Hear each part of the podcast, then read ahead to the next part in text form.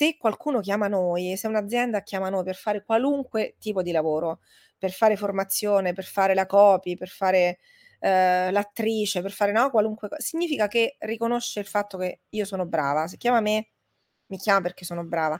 E quando io poi mi devo quotare, invece mi svaluto. Quindi questo è delirante. Vi siete mai chiesti cosa succede quando ci concediamo il permesso di essere vulnerabili e raccontarci senza giudizio? Io sono Erika Isotta e questo è Embracing Life. Buongiorno a tutti, benvenuti a un nuovo episodio di Embracing Life. Io sono Erika Isotta, la vostra host, e oggi siamo qui con Azzurra Rinaldi, che è un'economista femminista direttrice della School of Gender Economics all'Università degli Studi di Roma Unitelma Sapienza, dove insegna economia politica. Inoltre è attivista dei diritti delle donne e cofondatrice di Economics e dei movimenti Il Giusto Mezzo e hashtag Dateci Voce. Inoltre, come ultima cosa, se non ne abbiamo dette abbastanza, ha scritto anche il libro Le signore non parlano di soldi, quindi abbiamo già il consiglio del libro di oggi per questo episodio. E nell'episodio di oggi parleremo appunto di Le signore non parlano di soldi, più in, in maniera ampia, donne al lavoro e gender pay gap. Benvenuta Azzurra. Grazie, grazie Erika, sono felicissima oggi di essere qui, super felice. Anch'io davvero, questi sono tutti argomenti che mi stanno davvero gra- molto a cuore e chi segue questo podcast lo sa. Per chi ancora non ti conosce, insomma, abbiamo dato un po' un intro, però ci puoi raccontare qualcosa di te, eh, anche chi è la persona dietro la professionista? Eh, sono un ariete, molto ariete, ho 45 anni, um, sono una melomane, quindi sono proprio la tipica professoressa noiosa che va all'opera, capito questa roba qui. Ho tre figlie femmine eh, mh, ridono spesso tutti quando racconto questa cosa perché tutti mi dicono fai l'economista femminista per loro e io no, faccio l'economista femminista per me, però anche per loro, no? Per loro e tutte le altre in realtà. E, ehm, ho un cane, ho un cane che amo moltissimo e che si chiama Homer, come Homer Simpson. Bellissimo, siamo dei grandi amanti dei cani. Io ho due cagnolini, quindi ecco, siamo, siamo in buona compagnia. Um, partiamo dalle basi. Io dico sempre, se dovessi spiegarlo alla nonna, che cos'è il gender pay gap? Allora, sì, è una discriminazione salariale per cui sistematicamente le donne guadagnano meno degli uomini a parità di mansione, a parità di professionalità a parità di titolo di studio. Ehm, devo dire varie cose su questo tema perché ogni volta che ne parliamo sui social si scatena il putiferio eh, da parte di un certo tipo di commentatore e uso il maschile intenzionale. Ehm, che mi dice: Sì, va bene, ma ci sono i contratti nazionali, sì, ma non è possibile che eh, a parità di mansione le donne guadagnino di meno. E invece è possibilissimo perché quello che succede in molti casi sul mercato del lavoro avviene al di fuori del contratto, quindi anche in quei settori in cui c'è il contratto collettivo nazionale, nel nostro caso in Italia, comunque ci sono delle, per, delle quote di retribuzione variabile eh, che no, chiaramente eh, possono favorire i maschi anziché le femmine e oltretutto ehm, il contratto ci dà un range, quindi ci dà un limite massimo e minimo e allora è facile posizionare le donne sul limite minimo e gli uomini sul limite massimo. Su questo, come su tutti gli altri argomenti che noi, di cui noi ci occupiamo in economia femminista, i dati ci aiutano. Perché mentre il vissuto della persona che è sempre valido come tutti i vissuti, eh, ci può dire a me non è mai successo di vedere una mia collega che venga pagata meno di un uomo, però invece il dato aggregato ci dice che per quanto valido sia il tuo vissuto, purtroppo nel mondo non c'è, pensa, nemmeno un paese nel quale non abbiamo più gender pay gap, cioè il gender pay gap c'è in tutti i paesi ancora nel mondo. E intanto anche chi dice che lo sa, ma come fate a saperlo? Si parla di stipendio sul posto di lavoro, questo è un altro problema, però insomma ne parleremo in questo episodio. Um, no, è, è una cosa assurda quando si pensa che sia così radicato e sistemico che è ovunque, perché appunto in tutti i paesi del mondo, um, io da tanti anni che vivo all'estero, appunto è un'altra parte di cui parlo spesso su questo podcast, e um, non ci sono neanche i contratti collettivi. Insomma, adesso poi non so come funziona in Italia, ma all'estero sostanzialmente è chi negozia meglio quando entra nel nuova posizione di lavoro. E io mi ricordo che quando mi è stata offerta la prima posizione all'estero, prima vivevo a Roma, io ho firmato senza neanche cioè mi stavano pagando, mi pagavano il doppio di quanto mi davano a Roma, ma andiamo subito, forza. E quando sono arrivata ho scoperto che delle stesse persone nel mio team avevano infatti negoziato lo stipendio e prendevano molto di più. E è vero che ci sono le fasce, quindi certo ovviamente per cercare di ridurre la disparità, però c'è anche chi sta da un lato della disparità e io come donna, arrivando dall'Italia, quindi un paese dove non si parla di soldi perché, oh mio Dio, mani alzate, io e questa cosa l'ho imparata solo vivendo all'estero e lì ho cominciato effettivamente a informarmi anche di più su quest'argomento. Guarda, questa cosa che dici è pazzesca. Allora io tengo le lezioni all'università, no, dove, ehm, proprio pochi giorni fa, ehm, parlavamo di inflazione, parlavamo di occupazione e io ho detto: "Vabbè, perché del resto insomma, no, dipende poi dopo quando voi fate un colloquio e andate a contrattare" in aula il silenzio. E una ragazza ha alzato la mano e mi ha detto: "Prof scusi, ma in che senso contrattare?" Ho detto: "No, cioè sai quando vai a fare un colloquio per un lavoro e loro ti propongono un certo ammontare di denaro e tu sempre devi contrattare, no, cioè è proprio una prassi, è un esercizio, una specie di cinema, cioè È ognuno lo una cosa che bisogna fare anche quando ci piace l'offerta che abbiamo davanti. Io Assolutamente. io sono diventata una grande sostenitrice di questo e, ehm, avevo un'amica che da Londra è tornata a vivere in Italia e lei fa: "No, ma l'offerta mi va bene, mi stanno pagando." Faccio: "Ma cos'è che possiamo cioè perché devi pensare che cosa c'è sul tavolo, che cos'altro possiamo chiedere." E le ho detto: "Scusami, se tu fossi un uomo, ti pagherebbero il rimpatrio del tuo partner, della partner, della sposa?" Ho detto: "Perché non chiedi quello?" Perché il suo fidanzato sarebbe spostato con lei e lei è riuscita effettivamente ad ottenerlo. Ma se non l'avesse mai chiesto, nessuno gliel'avrebbe mai dato. No, ehm, guarda, è proprio il tema è proprio quello anche di mettersi in gioco. Cioè noi abbiamo paura perché un po' culturalmente, sia donne che uomini in Italia, poi le donne tantissimo, abbiamo proprio paura di prendere spazio, no, di, mhmm, farci sentire. A me succede moltissime volte, lavorando io spesso con le donne, che mi raccontano di andare di essere andate ad un colloquio e proprio non aver chiesto la retribuzione. Cioè si va a fare un colloquio di lavoro senza chiedere quanto ti pagano. E quando dico: "Scusate, ma perché ci andiamo a lavora" noi andiamo a lavorare perché no, perché ci pagano, perché poi paghiamo le bollette o l'affitto quello che vogliamo noi, no? Però invece il tema è: "Sì vabbè, però al primo colloquio è proprio brutto. Guarda poi al secondo vediamo" e anche la mia studentessa mi diceva: "Io sono arrivata a un secondo colloquio quando ho detto: "Guardate cortesemente a questo punto se mi dite più o meno quant'è" e loro mi hanno detto: "Beh no, va bene, però certo, sai se già al secondo colloquio tu ci chiedi il compenso probabilmente non sei la persona giusta."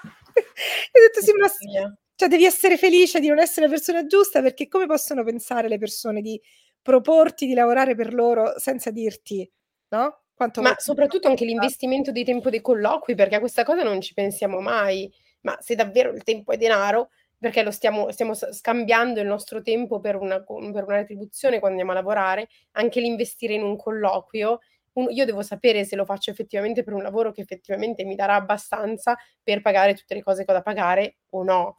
Questa cosa la trovo ehm, la trovo interessante. Parlando appunto di ostacoli, perché stiamo guardando un pochino a quali sono gli ostacoli, che cosa ci blocca, il non prendere spazio, quali sono altri ostacoli che tu vedi appunto nella tua pratica in in tutti i giorni? Allora, c'è proprio un po' il tema culturale da cui il titolo del libro, no, cioè "Le signore non parlano di soldi". C'è un tema molto spesso quando io parlo con le donne e chiedo perché loro non affrontano questo tema, mi rispondono che s mhmm, sentono che è un argomento volgare. Volgare, questa cosa è pazzesca. Se ci pensi tu tutto quello che manifesta l'individualità di una donna è considerato volgare. Quindi se ridi sei volgare, ehm, se ti vesti in una maniera in cui ti si veda sei volgare, ehm, se parli troppo sei volgare, no, tutto quello che fa di te un individuo protagonista della propria vita, ehm, ti trasforma invece, ehm, in nella nella ehm, opposto, diciamo così, della femminilità e quindi la femminilità è veramente prendere poco spazio da tutti i punti di vista, no, quindi c'è questo tema. In molti casi ricevo delle risposte che sono pazzesche, cioè delle donne mi dicono proprio: "Non voglio apparire troppo indipendente" Che per me è assu cioè nel senso, appunto, chiaramente ogni vissuto è valido, però è assurdo perché è la proxy di un sistema che non funziona. Perché perché una donna adulta non dovrebbe apparire indipendente? Fa parte dell'essere adulti essere indipendenti, no, cioè Tra l'altro c'è un discorso molto interessante che per me è anche quello del almeno io nelle esperienze che ho avuto in famiglia, eccetera, ehm, maga allora vabbè, più recentemente la donna ovviamente lavorava, se penso a mia mamma, eccetera, così, però prima anche quando la donna non lavorava e magari era il marito a portare i soldi, eccetera, era la donna che gestiva i soldi a casa, che gestiva quindi non è che la donna i soldi non li tocca perché fanno schifo, quindi perché non parlarne anche? Quindi c'è tutto un ehm, un discorso. Io mi ricordo che sono cresciuta con la cosa del non parlarne, di non chiedere. Anche negli ambienti lavorativi non ho mai pensato io lavoro come commerciale, quindi questo per darti un'idea, che io poi adesso vabbè queste Scusa, sto ridendo tanto, scusami se ti interrompo, la commerciale che non parla di soldi è meraviglioso. Capito? Ma io poi quando sono finita a far questo lavoro ho cominciato a parli parli di contratti, parli di soldi, di clausole, tutto, tutto il tempo, allora finisci per dire: "Ma non c'è niente di male nel parlarne." Però nel c'è sempre un modo in cui viene percepito e quindi quando quando ne parlo a casa in Italia, che io comunque il salario lo lo contratto, che lo stipendio lo contratto, che chiedo quello che devo chiedere, che voglio quello che mi spetta, e Certo. allora mi rendo conto che cioè capisco anche le persone che hanno paura di apparire troppo indipendenti perché c'è un giudizio a volte dall'altra parte. Sì, però sai, allora sul tema dei soldi che le donne gestiscono in casa è sempre il cosiddetto pocket money, cioè sono i soldini delle della spesa quotidiana, sono i soldini, no, non è mhmm, Vero. non sono le decisioni di investimento, non sono le decisioni di immobilizzazione, cioè decidere se spendere 400.000 € per comprare casa non lo fa la donna, no, la donna ha i soldini per fare la spesa di tutti i giorni. E peraltro va bene se sono soldi non suoi. No, diciamo il canone è proprio quello che rispetto al denaro si fa in modo che le donne rimangano infantilizzate. Esatto. Cioè che comunque tu rimanga in una posizione subalterna e che anche se proprio devi gestire il denaro, ne gestisci poco e gestisci quello che devi implorare quotidianamente, cioè i 3 € per la spesa, i 5 € per il pane e il latte e così via. E quali sono secondo te alcune strategie che abbiamo per, diciamo, combattere questa discriminazione di genere in campo economico? Che che Ma allora si può fare? Un po' ti vorrei chiedere ovviamente nei grandi schemi, perché secondo me ovviamente è una cosa che però anche dal punto di vista dell'individuo, che consigli possiamo dare, che tips possiamo dare alle persone che, ehm, insomma vogliono vogliono combattere questa discriminazione che esiste, perché comunque ne stiamo parlando, un po' partendo da se stessi, ma poi anche nei grandi schemi, che cosa può essere fatto? Allora guarda, a livello istituzionale ci sarebbe una grande cosa da fare e sarebbe quella di, ehm, portare l'educazione economico-finanziaria nelle scuole, cioè iniziare sin da subito a normalizzare il fatto che si parli di denaro. Ma se ci pensi è anche fondamentale che poi noi cresciamo degli esseri umani adulti, quindi cittadine, cittadini, cittadin consapevoli, che siano in grado di capire, ad esempio, che cos'è un tasso di cambio, che significa se la BCE alza i tassi di interesse, va bene o va male, ma se ad esempio devo aprire un conto corrente, come lo faccio? Che cosa significa il consumo? Che significa il risparmio, no, tutto questo che effettivamente noi lo impariamo quando lo impariamo? Se lo impariamo quando siamo adulti, ma lo impariamo nella pratica, no, e non lo impariamo perché qualcuno da piccine ci insegna, ehm, di che cosa stiamo parlando.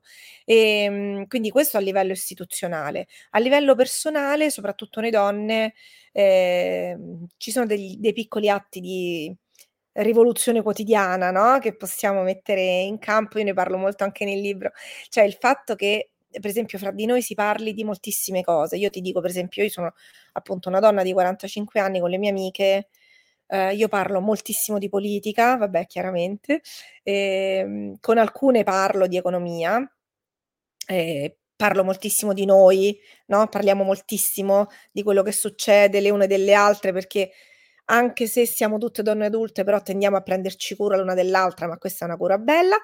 Ehm, parliamo di libri, che ne so, di film, parliamo di sciocchezze, parliamo di, ehm, scarpe, parliamo di borse, parliamo di relazioni, tantissimo, tantissimo di relazioni ancora alla nostra età, ma non parliamo di soldi. No, allora lo sforzo che noi stiamo cercando di fare, che io faccio e che anche loro stanno cercando di fare, è portare la narrazione dei soldi nella nostra conversazione quotidiana, cioè normalizzare il fatto che è uno degli argomenti della nostra vita. Peraltro è un argomento fondamentale perché possiamo poi stare a discutere per ore sul fatto che il capitalismo sia il male assoluto. Però noi siamo immersi in questo sistema e in questo sistema se vogliamo essere libere dobbiamo guadagnare e gestire il denaro, più denaro possibile. Capito? Anche questa cosa di dire: "No, va bene, ma mi accontento". No, è meglio avere più denaro piuttosto che averne di meno. Dico una banalità, ma prendo veramente Grande applauso, standing ovation. No, ma questo questo perché questo è il è è il concetto secondo me, che comunque sempre invece di think small, c'è proprio bisogno di pensare ben al di fuori, perché già il pensiero piccolo resta piccolo e non permette poi di e bisogna cercare di mettersi in discussione e spingere questi limiti, ehm, un po' oltre, ecco. Sì, totalmente. Guarda, io lo vedo soprattutto, ehm, nella gran diciamo nella cerchia delle mie amiche, la maggior parte di noi fa comunque dei lavori creativi, intellettuali, ehm, no, e e qui c'è un altro grande tema, perché se s mhmm, più facilmente si remunera un lavoro materiale, il lavoro intellettuale creativo è un disastro, perché il tema è sempre quello: "Va bene, ma come me lo quantifichi? Allora è sempre troppo", no, però ecco, questo è un altro un altro tip che secondo me possiamo portarci a casa. Se qualcuno chiama noi, se un'azienda chiama noi per fare qualunque tipo di lavoro, per fare formazione, per fare la copy, per fare ehm, l'attrice, per fare, no, qualunque co significa che riconosce il fatto che io sono brava. Se chiama me, mi chiama perché sono brava. E quando io poi mi devo quotare invece mi svaluto, quindi questo è delirante. Cioè il fatto che un'azienda da fuori riconosca che tu sei brava e che tu invece non riesca a dirlo a te stessa è il primo cortocircuito. Quindi uno dei primi lavori che dobbiamo fare su noi stesse è ogni tanto una bella pacchetta sulla spalla, che adesso siamo in podcast, n io ho mimato, ma, ehm, Siamo virtuale. no, una bella pacca sulla spalla e dirci: "Vabbè, però vedi son brava", no, tant'è vero che anche quando ce lo diciamo l'una con l'altra, la prima reazione è No, No, vabbè, dai, no, ma No, cosa dici? Ah, ma non è niente. Si cerca sempre di diminuirlo, di appunto make it small e dici: "No, ma vabbè, non è" questa cosa sai dove me ne son resa conto? È un è un esempio che non c'entra un tubo, però tipo quando qualcuno dice: "Ma che bella questa borsa, questa co" dico sem "Ah, ma non l'ho pagata tanto. Ah, ma non no, l'ho presa da Zara, non c'ho spe" tipo questo genere di cosa è proprio nel cioè, sì, anche a me piace questa borsa, grazie per averlo riconosciuto. Invece no, devo farmi vedere come se non "Oh, ma non non è che ci ho speso, non è che ho esagerato." Proprio questo non prendere spazio anche in quel senso lì. Ehm, mi piacciono un sacco i punti che tocchi, perché io questa cosa del parlare di soldi non ho mai avuto amiche con cui o persone attorno a me con cui parlavo di questo e anche in delle relazioni questa cosa non non era arrivata. E poi in realtà, ehm, adesso sono circondata da delle amiche che con cui parliamo spesso di questo, parliamo di investimenti, parliamo di risparmi, parliamo di quanto mettiamo via ogni mese e il fatto di anche capire che cosa fanno gli altri e, ehm ti aiuta anche a calibrare, a capire, a altrimenti come fai? Altrimenti una persona è persa. Guarda bravissima, tiri fuori un argomento che è fondamentale. Adesso c'è anche questa direttiva della dell'Unione Europea proprio sulla trasparenza salariale, perché il tema di non parlare di soldi poi ci lascia tutte molto isolate. Anche quando poi noi dobbiamo fare un preventivo, non sapere le altre, anche in lavori diversi, ma comunque, no, le altre quanto guadagnano, quanto chiedono, e e ogni volta devi costruire da zero. Invece parlarne ci semplifica, ci semplifica moltissimo, ma io ti dico che, tornando anche al tema di prima della borsa, a con alcuni di questi siamo arrivate a un tale livello invece di consapevolezza, ma anche di è un esercizio, no, cioè un esercizio per andare un po' contro quello che invece noi ci siamo sentite dire per tutta la vita, che è volgare, che non si parla, che non è gentile, che non è educato, che bla, bla, bla. Che anzi facciamo questo esercizio, quindi, che ne so, mi compro una bella borsa di di un marchio importante per cui pago tanti soldi, che è la cosa che magari è un quella sciocchezza che tu dici: "Ha il valore?" Ha il valore perché me lo sto comprando con i miei soldi che ho guadagnato io, quindi per me ha un valore, e di chiamare un'amica e dire: "Senti, lo sai che ho fatto oggi? Oggi mi sono comprata questa borsa qua, ho speso 1000 €." No, cioè che è una cosa per me folle, ehm, diciamo per la maggior parte di noi, però invece dare peso a questo è un atto di empowerment, cioè veramente È un no? atto di emancipazione, che appunto dove volevo arrivare con la prossima domanda. Tu nel libro parli appunto di emancipazione che smantella il sistema patriarcale. Ci puoi illustrare che cosa intendi appunto con questo concetto? Come pensi che si possa raggiungere? Insomma, qual è tutta la dinamica intorno a questo a quest'idea? Allora, in realtà è è mhmm, il sistema patriarcale è legato a doppio nodo, doppio giro con eh, l'organizzazione capitalistica del lavoro, quindi è chiaro che, no, son 2 sistemi di gestione del potere che si parlano e si rafforzano.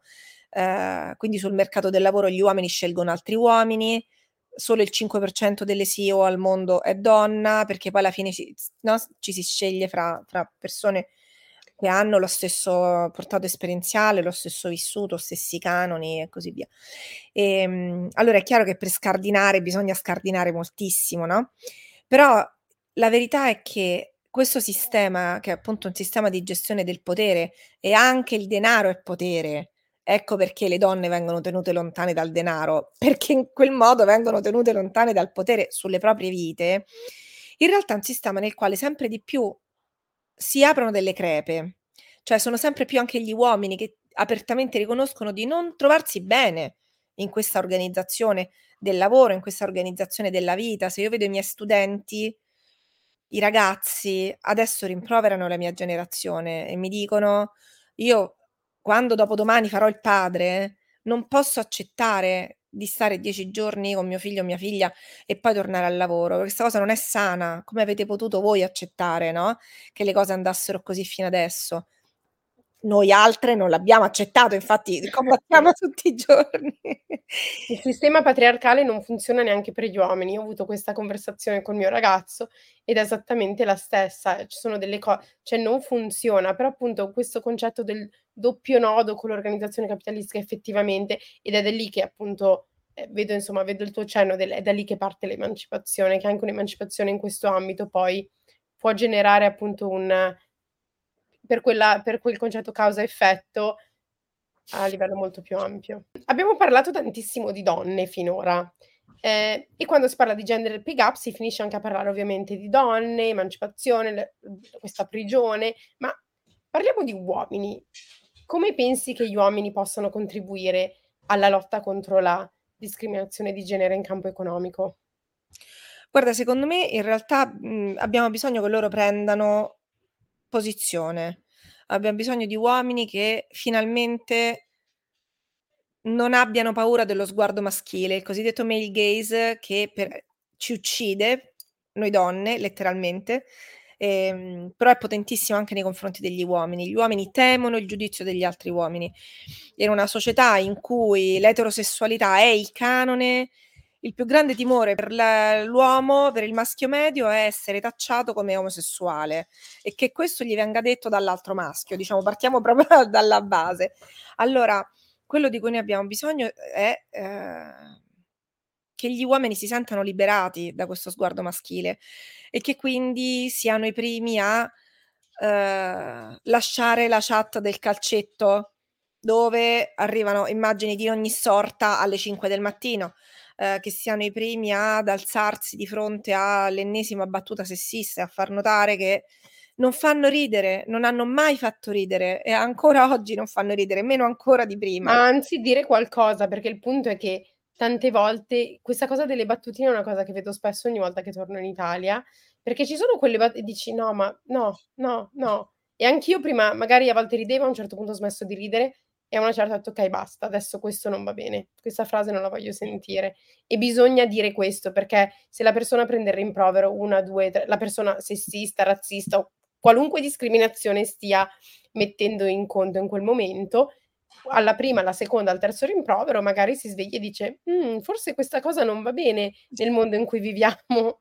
Guarda, questo è verissimo e purtroppo se la persona, come spesso accade, è un maschio, è un altro maschio che glielo deve dire. Ha molto più peso per lo stesso motivo di cui dicevamo prima. Quindi devono essere i primi a parlare con gli altri maschi, ma io dico sempre è anche il momento forse per gli uomini di ascoltare, cioè noi li abbiamo sentiti tanto.